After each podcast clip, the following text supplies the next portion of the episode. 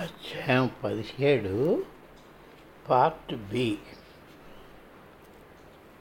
నాలుగు సంవత్సరాల్లో నాలుగు సార్లు జరిగిన ఈ రిట్రీట్లు ఇంచుమించు ఒకలాగే కొనసాగాయి. కానీ దానిలో విషయాలు మారేవి. ఇలాగే అలాగే అనుభవాలు కూడా వేరువేరుగా ఉంటాయని వేరే చెప్పనక్కర్లేదు. ప్రతి సంవత్సరం కూడా మొదటి కొద్ది రోజులు మనసును అంతర్ముఖంగా చేసుకోవడం ఒక అగ్ని పరీక్ష. ప్రతి సంవత్సరం మొదటి ఐదు రోజులు నాకు ఒక వింతైన అలసట వచ్చేది. నిద్రపోవాలని నిద్రపోవాలన్న ఒకే ఒక కోరిక నాకు ఉండేది. ఒక సంవత్సరం నాకు ఇరవై నాలుగు గంటలు జ్వరం వచ్చింది. ఆ సమయంలో నా పూర్తి జీవితం నా ముందు హాజరైంది ఆ రోజంతా నా జీవిత వర్తమానం నుండి పుట్టుక వరకు ప్రత్యక్షమైంది. జీవితం సంపూర్ణంగా పూర్తయ్యేసరికి జ్వరం మాయమైంది. బయటకు పదండి. పగలు ఇంటి లోపల ఉండకండి. ప్రకృతిలో నడవండి.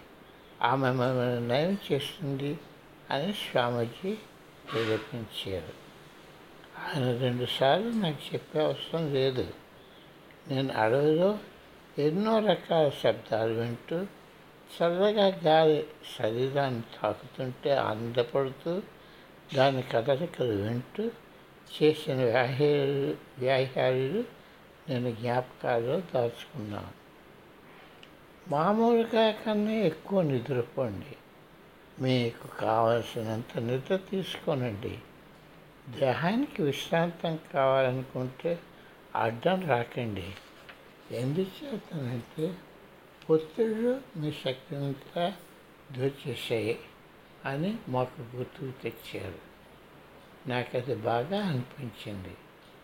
రోజువారీ దినచర్య నుండి ఉపసంహరించుకున్నప్పుడు మేము దేహానికి తన పూర్వశక్తిని తెచ్చుకోవడం లేదు కొత్త శక్తిని పొందడంలో అవకాశం ఇస్తున్నామని మాకు ఆయన విశదీకరించారు ప్రతి రిట్రీట్ మధ్య వచ్చేసరికి నా శక్తి అంతా తిరిగి ఎంత పుంజుకునేదంటే తొమ్మిదవ రోజుకి నా సంపూర్ణ శక్తి వచ్చి వేసినట్టుగా అనిపించేది. నిద్ర పూర్తిగా మానివేశాను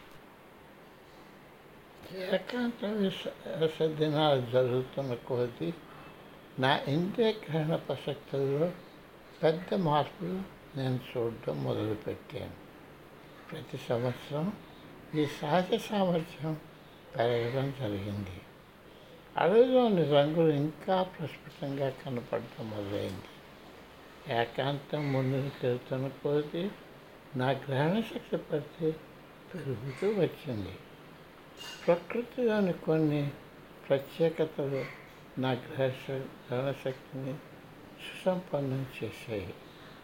దూరంగా ఉండగానే పక్షులను చిన్న జంతువుల కదలికలను పసిగట్టగలగడం మొదలైంది. వీస్తున్న గాలిలో ఎక్కడ గదిలి గదులుతున్నాడో తెలిసిపోతున్నది. నీటిలో చేప గాలిలోకి ఎగిరిన గంటకు శరీరం సులభమైపోయింది.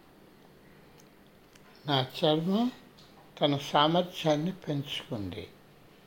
ఎండ గాలివాటం వాతావరణంలోని చెమ్మ సులభంగా తెలిసిపోతున్నది. ఏ వాసనైనా సులభంగా పట్టివేయగలుగుతున్నా కొండ నుండి దేవతా వృక్షాలు పిలుస్తున్నాయి. వాసనతోనే చిన్న చెట్లు ఏమిటో పసిగట్టగలుగుతున్నా నీరుకి ఎన్నో వాసనలు ఉన్నట్టు తెలిసింది. నోరు తెరిచి గాలి పీలుస్తుంటే నాలుకపైన ఉన్న వేరు వేరు రుచులు తెలిసిపోతున్నాయి. అది ఒక్కసారి చూడటం వినడం తెలుసుకోవడం వాసన చూడటం జరపగలుగుతున్నా. దట్టంగా పెరిగిపోయిన ఆకలి మధ్యన ఆ అడవిలో నడుస్తూ పోతుంటే నా నాచు మొక్కల వాసన ఆకులను వినపాకుతున్న ప్రాణుల వాసనలు పక్షుల కలకలారావాలు ఆహ్లాదంగా ఉండే గాలి నా జాగ్రత్త భాగాలు. గంటల కొద్ది ప్రకృతిని ఆస్వాదిస్తూ ఉండేవాడిని నా దినచర్యలో భాగమైన పరుగు అతి మందంగా సాగుతూ ఉచ్ఛ్వాస నిశ్వాసాలు పాదాల కదలికలతో పంతంతో జరుపుతూ ఆనందించేవాడిని.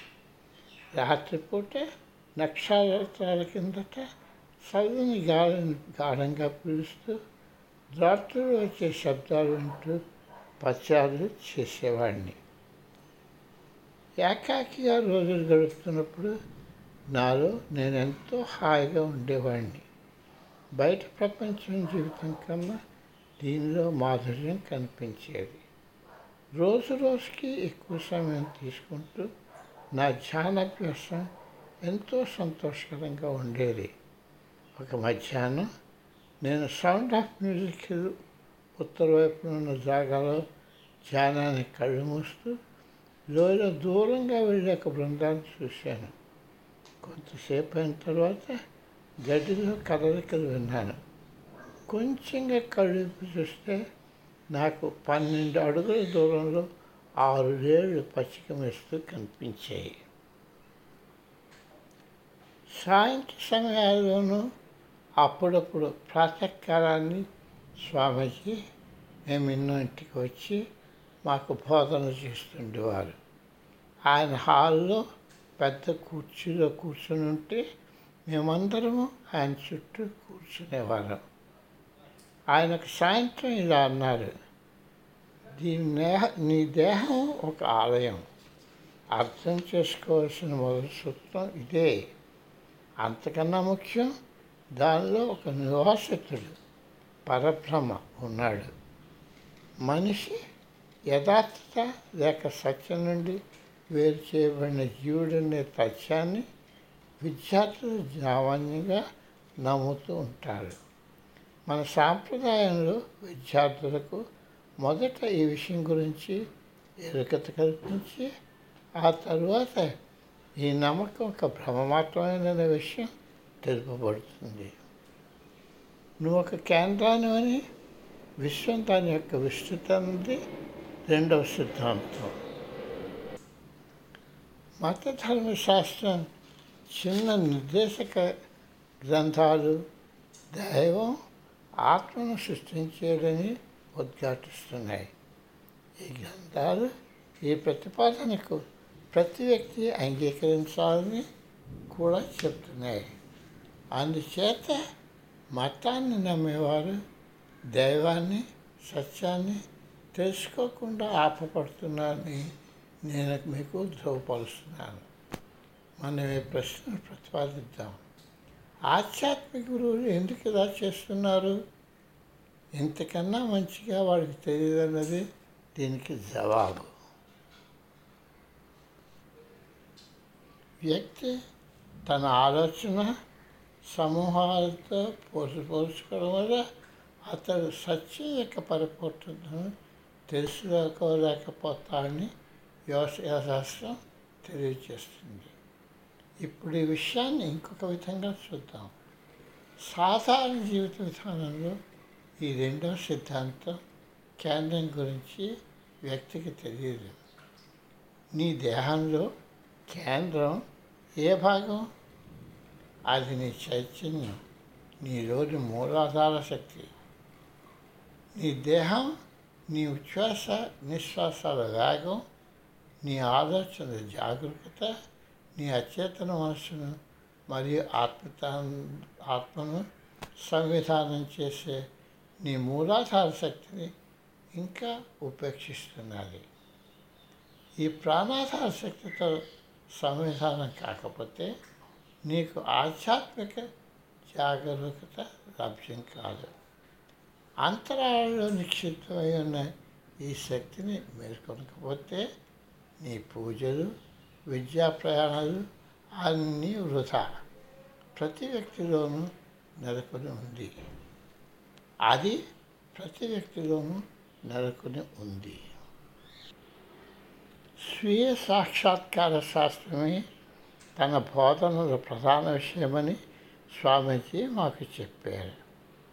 ఎనిమిదవ శతాబ్దపు ఋషీశ్వరుడైన శంకర విరచితమైన సౌందర్యలహరి అదే వేవ్ ఆఫ్ బ్యూటీ ఆనందలహరి అదే వేవ్ ఆఫ్ బ్లిస్ అన్న మా సాంప్రదాయానికి చెందిన రెండు గ్రంథాల ఆధారంగా తను మాట్లాడుతున్నానని ఆయన చెప్పారు. ఎన్నాళ్ళ నుండో అత్యంత గోప్యంగా ఉంచ గోప్యంగా ఉంచబడిన పుస్తకాల స్వభావం తెలుసుకోవాలన్న నా కోరికకు ఈనాడు మా గురువుగారు ద్వారాలు తెరిచారు. ఇక మూడవ సిద్ధాంతం ఏమిటంటే ఈ మూలాధార శక్తిని మేల్కొల్పాలి అది చేసే విధానం ఉంది అంటూ స్వామీజీ కొనసాగించారు. ఇంట్లో అడుగు జరుగుతున్నట్టే విశ్వంలో కూడా ప్రతి పని జరుగుతుందన్న దాన్ని ప్రతి వ్యక్తి గుర్తించినప్పుడు వ్యవస్థ విలువను అంచనా కట్టగలము. తల్లి తండ్రి ఉండటంతో కుటుంబం మొదలవుతుంది. తండ్రిని శివుడిగాను తల్లిని శక్తిగాను మనం పిలవచ్చును. తల్లి సిద్ధాంతం లేకపోతే శివుడు ఒక శవమే. ఏది స్వయం వ్యక్తం కావడానికి మూలమవుతుందో అది తల్లి సిద్ధాంతం. ఆవిడ చైతన్యం తెలుసుకోకుండా ఉంటే ఏది అవడానికి వీలుపడదు. ప్రకృతిలో మగ ఆడ సూర్యుడు చంద్రుడు పగలు రాత్రి లాంటివెన్నో సామ్యం చేత ఈ రెండు సిద్ధాంతాలను నిరూపించేవెన్నో ఉన్నాయి.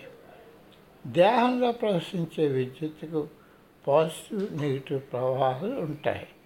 యోగ విశ్లేషణలో పింగళ ఇద అని అంటారు.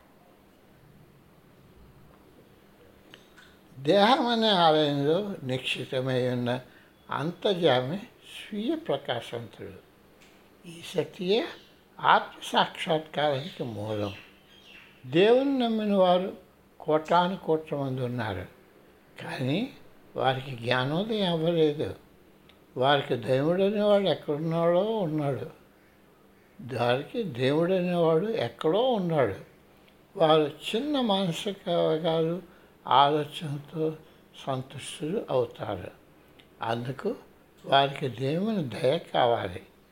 దైవం జగత్తు ఇలా ఉంటాయని ఎవరు చెప్పారు? అది మనస్సే చెప్తుంది.